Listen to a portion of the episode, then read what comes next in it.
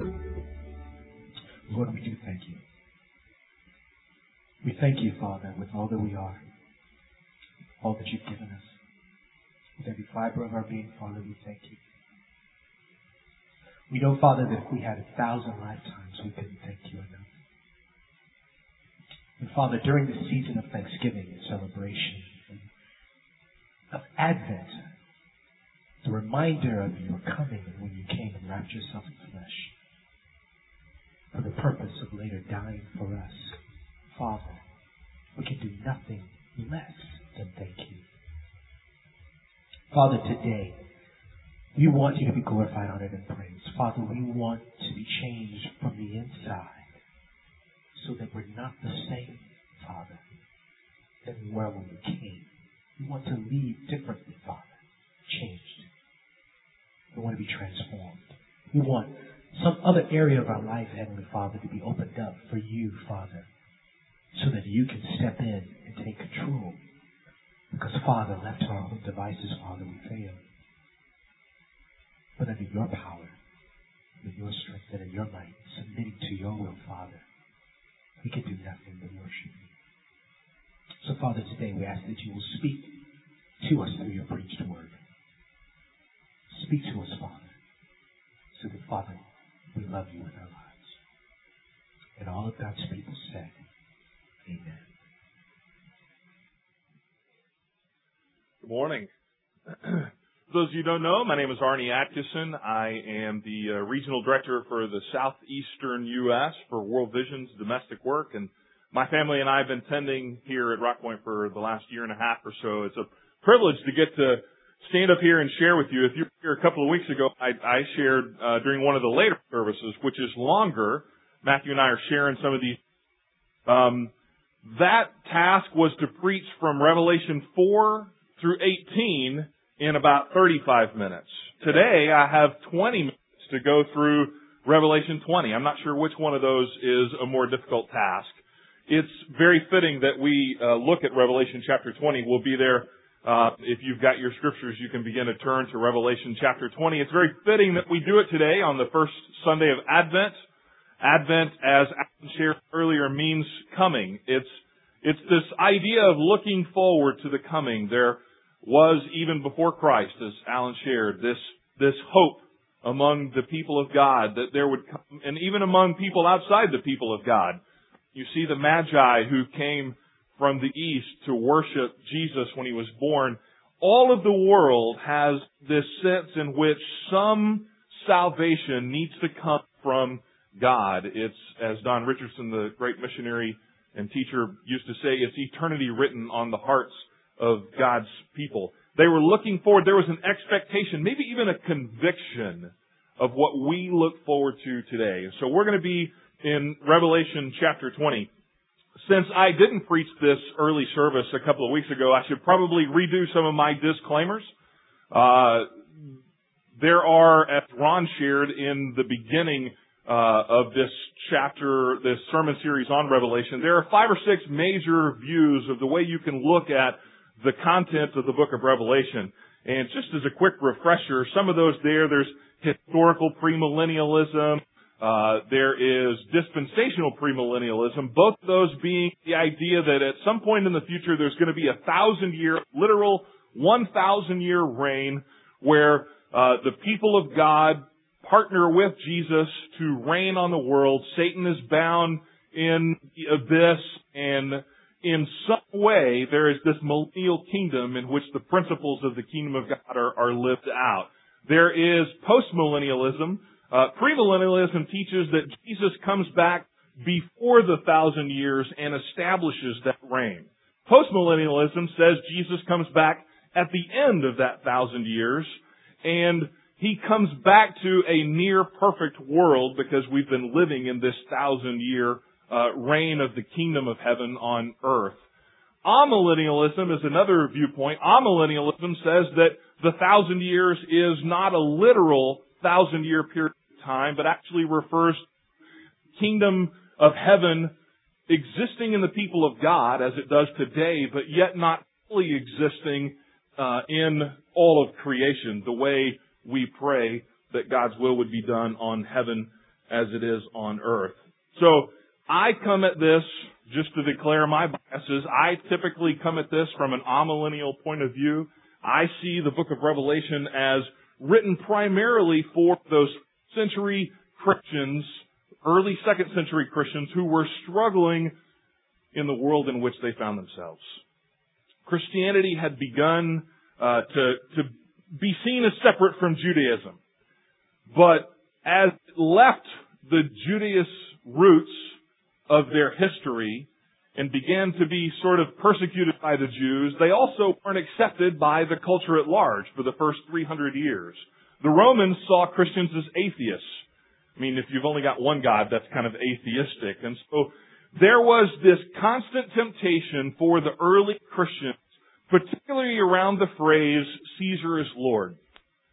And in my understanding, I believe that one of the most prime ways that early Christians were tempted to take on the mark of the beast was they were paraded before a public tribunal and stood up and made to profess Caesar is Lord. And for these early Christians, that was something they weren't willing to do.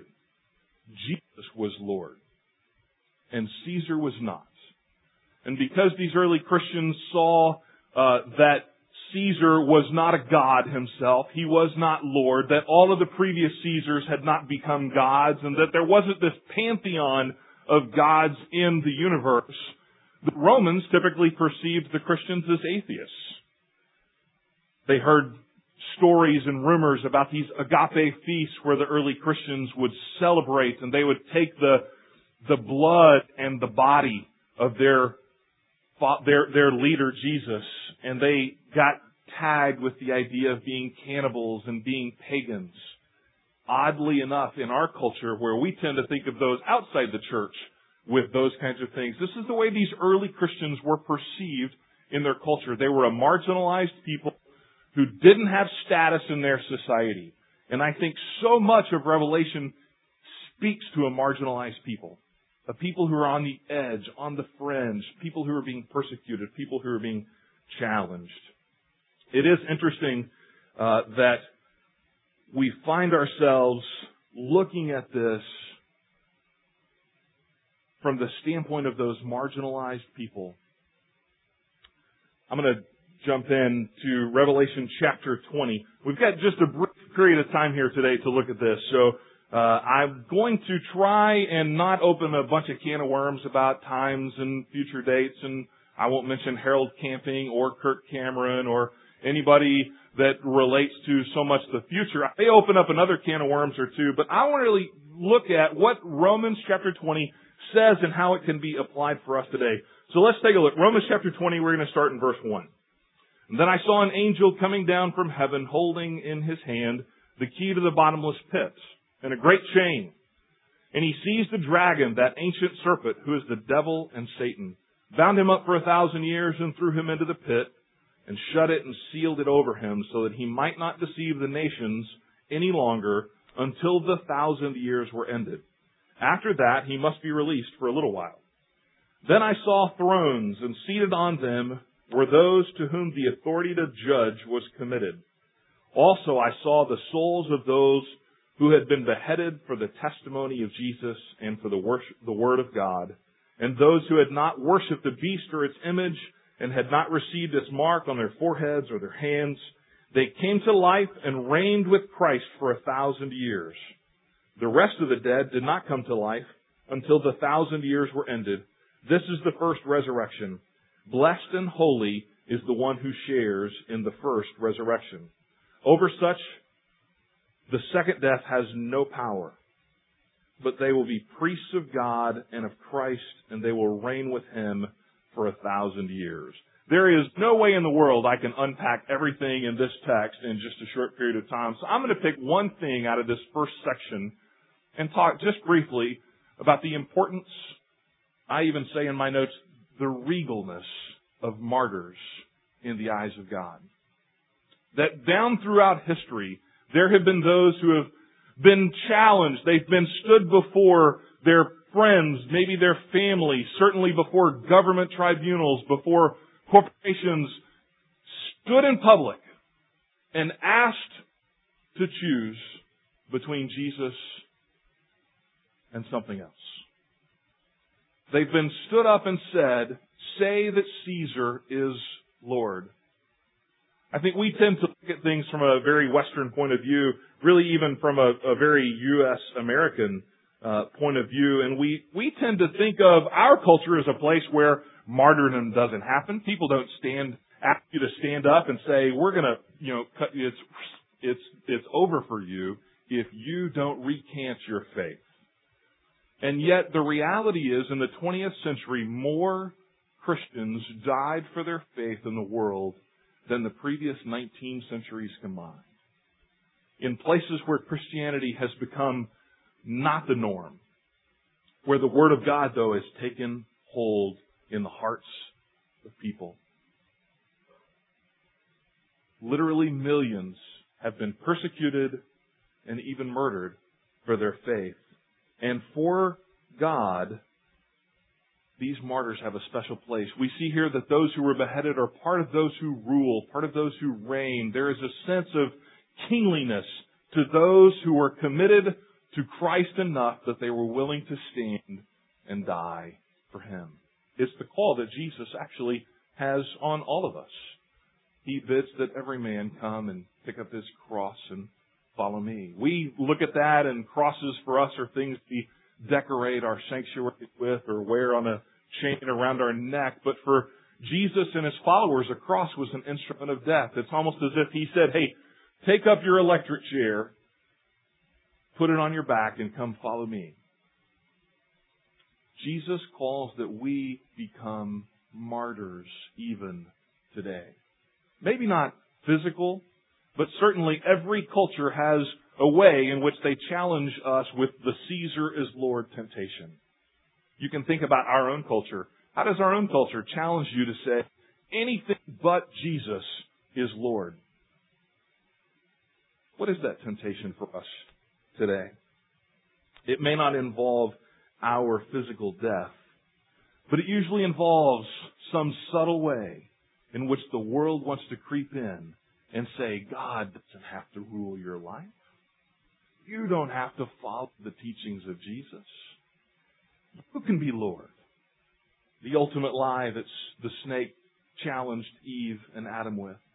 You can be like God. You can make your own choices, your own decisions. God calls us in those situations to stand and to say, Jesus is Lord. Though all else fails me, I will choose to follow Christ. Let's pick it up in verse 7. And when the thousand years are ended, Satan will be released from his prison and will come out to deceive the nations that are at the four corners of the earth, Gog and Magog, to gather them for battle. Their number is like the sand of the sea. And they marched up over the broad plain of the earth and surrounded the camp of the saints and the beloved city. But fire came down from heaven and consumed them. And the devil who had deceived them was thrown into the lake of fire and sulfur where the beast and the false prophet were, and they will be tormented day and night forever and ever. Here's the second thing I would say. Not only would I say from this text that those who take a stand and who are willing to even die for their faith are kings and priests in the kingdom of God. The second thing I would say is that evil is real and it exists in the world and it shouldn't surprise us. It will exist until the very time Jesus comes again. If you see this text as pointing to this future kingdom, even in that future thousand year kingdom, there will come a time at the end of that where Satan will be released, the accuser will be released, the deceiver will be released, and he will deceive multitudes of people, and they will all come together in one joint rebellion against God. And can I say that from my own understanding, the world is in a joint rebellion against God. My wife and I watch Criminal Minds on TV, one of those uh, shows about justice, and I love Criminal Minds because it seems to juxtapose the good and evil um, in really unusual situations. And I know that there are times where we'll be watching it and my wife will say, Oh, I can't believe people would do that. Talking about the evil that the show portrays in a serial killer. honestly, I'm wondering where the good comes from sometimes. I mean, we all still bear the image of God, but the reality is evil rules much of the day in our culture. We live in this unique time in history where the kingdom of God has come among us. Jesus initiated the kingdom in his followers, and we who are the church have become the body of Christ. We've become filled with the Holy Spirit, and God's power fills us so that we become witnesses of His grace and His love and His power and His judgment in the world. But the reality is that exists within the people of God. It doesn't yet flow out through all of creation. And there's going to come a time where all of creation will gather in this mass rebellion against God, and God Himself will come down and He will put an end to it. Until then, He challenges you and I to become His partners in overcoming evil with good. Evil exists. Rebellion exists.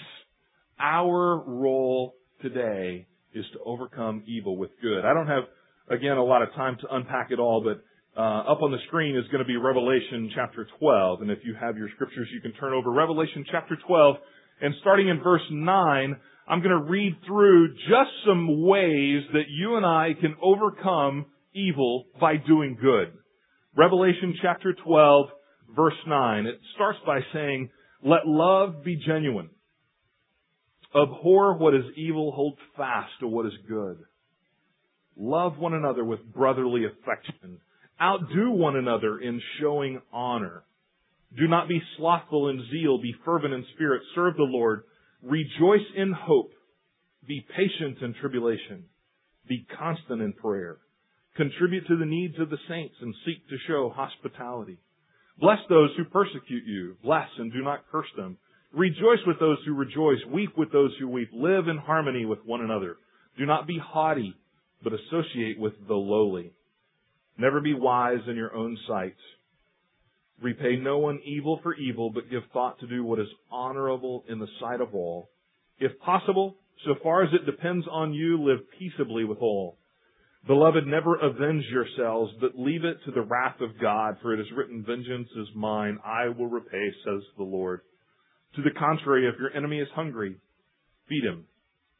If he is thirsty, give him something to drink, for by doing so you will heap burning coals on his head. Do not be overcome by evil, but overcome evil with good.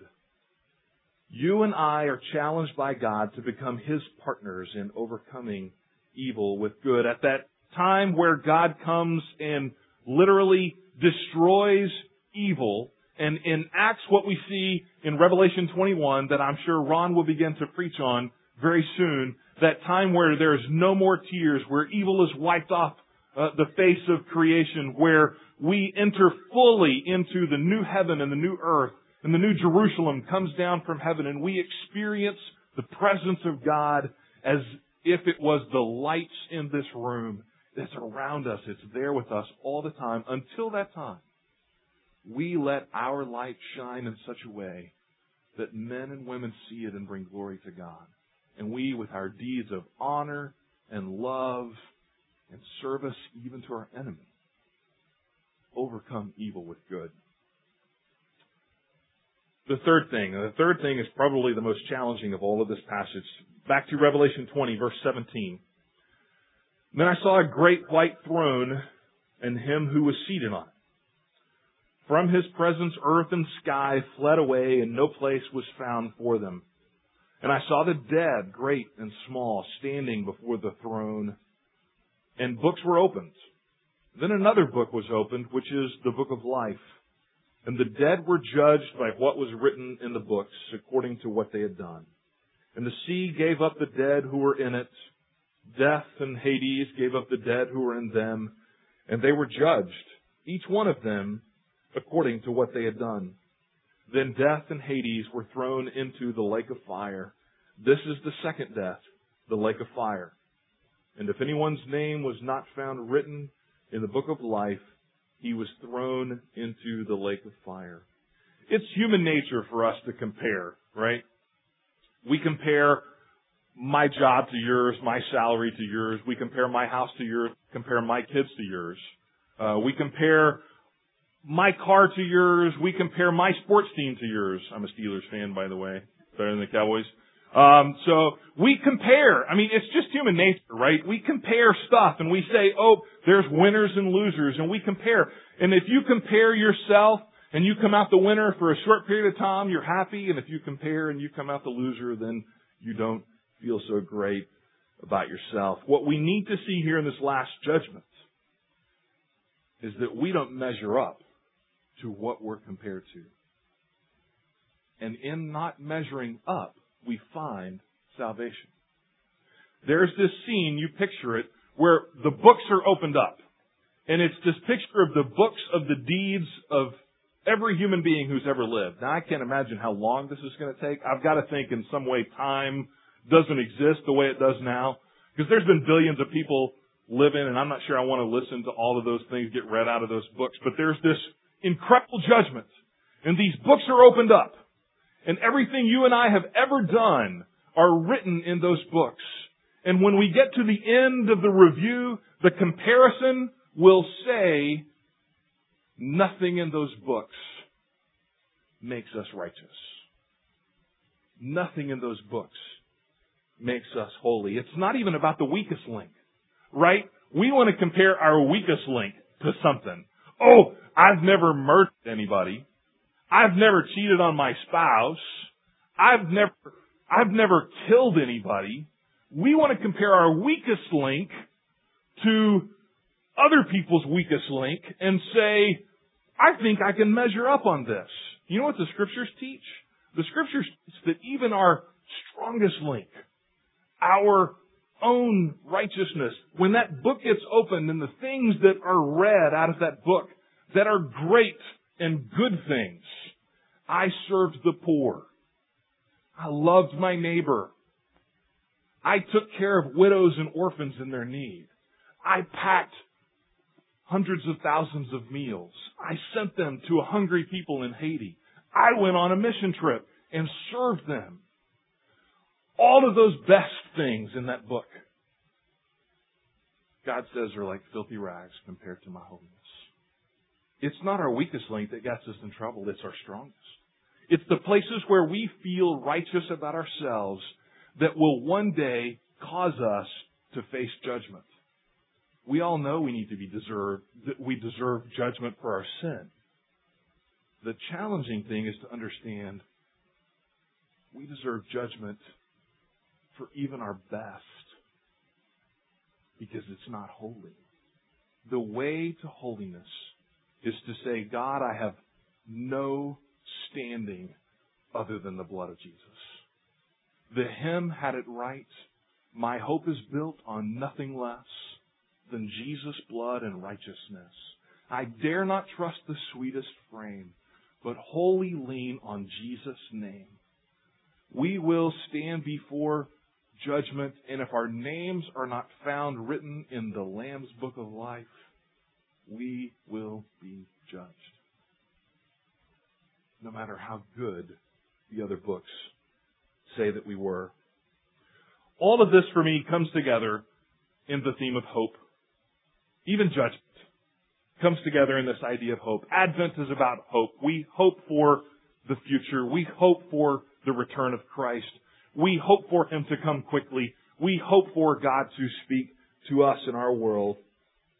One of my favorite passages in all the Bible is Hosea chapter 2 verses 14 and 15. It says this, Therefore, behold, I will allure her and bring her into the wilderness. That part of the verse always confused me. Bring her into the wilderness. God, God begins to woo us and, and leads us, but not leads us into an existing vineyard. He leads us into a wilderness. And then he says, I bring her into the wilderness and speak tenderly to her, and there I will give her vineyards and make the valley of trouble into a door of hope. I will make the valley of Achor, which means trouble, into a door of hope. Our God is about taking the troubles of life that tempt you, that, that make you want to reject Jesus as Lord, that make me want to say, I'm going to turn and trust in my own security. I'm going to trust in my money. I'm going to trust in my job. I'm going to trust in something else. But it's God who can turn the valley of trouble into a door of hope. We live in a bumper sticker world where people equate hope with a successories poster or a Hallmark card. When in the reality is a God who can overcome evil, a God who can take the death of a saint because of his or her faith and turn it into a kingly thing. The God who even judges righteously is a God in which we can hope and trust. Only God can take things like martyrdom, rebellion, and judgment and redeem them into things of hope. Where is your hope today? Is it in this great God? I pray that it is. Let me pray for us and we'll be concluded. Thank you, Lord, for this time to be together and to open the scriptures, a challenging scripture, and hopefully be able to find things that the Spirit illuminates to us and says to us that we can put our faith and our trust and our hope in you, that our hope is built on nothing less than the righteousness you brought for us on the cross. May we during this Advent season see that hope, that blessed hope, as what motivates us, as what guides us, but ultimately what we trust in with nothing else. That we trust in that for our salvation. We trust in you, wholly in you, and what you've done for us for our salvation. Regardless of what the future brings, regardless of what the present has for us now in the way of trouble, may we look and trust you only. In Jesus' name.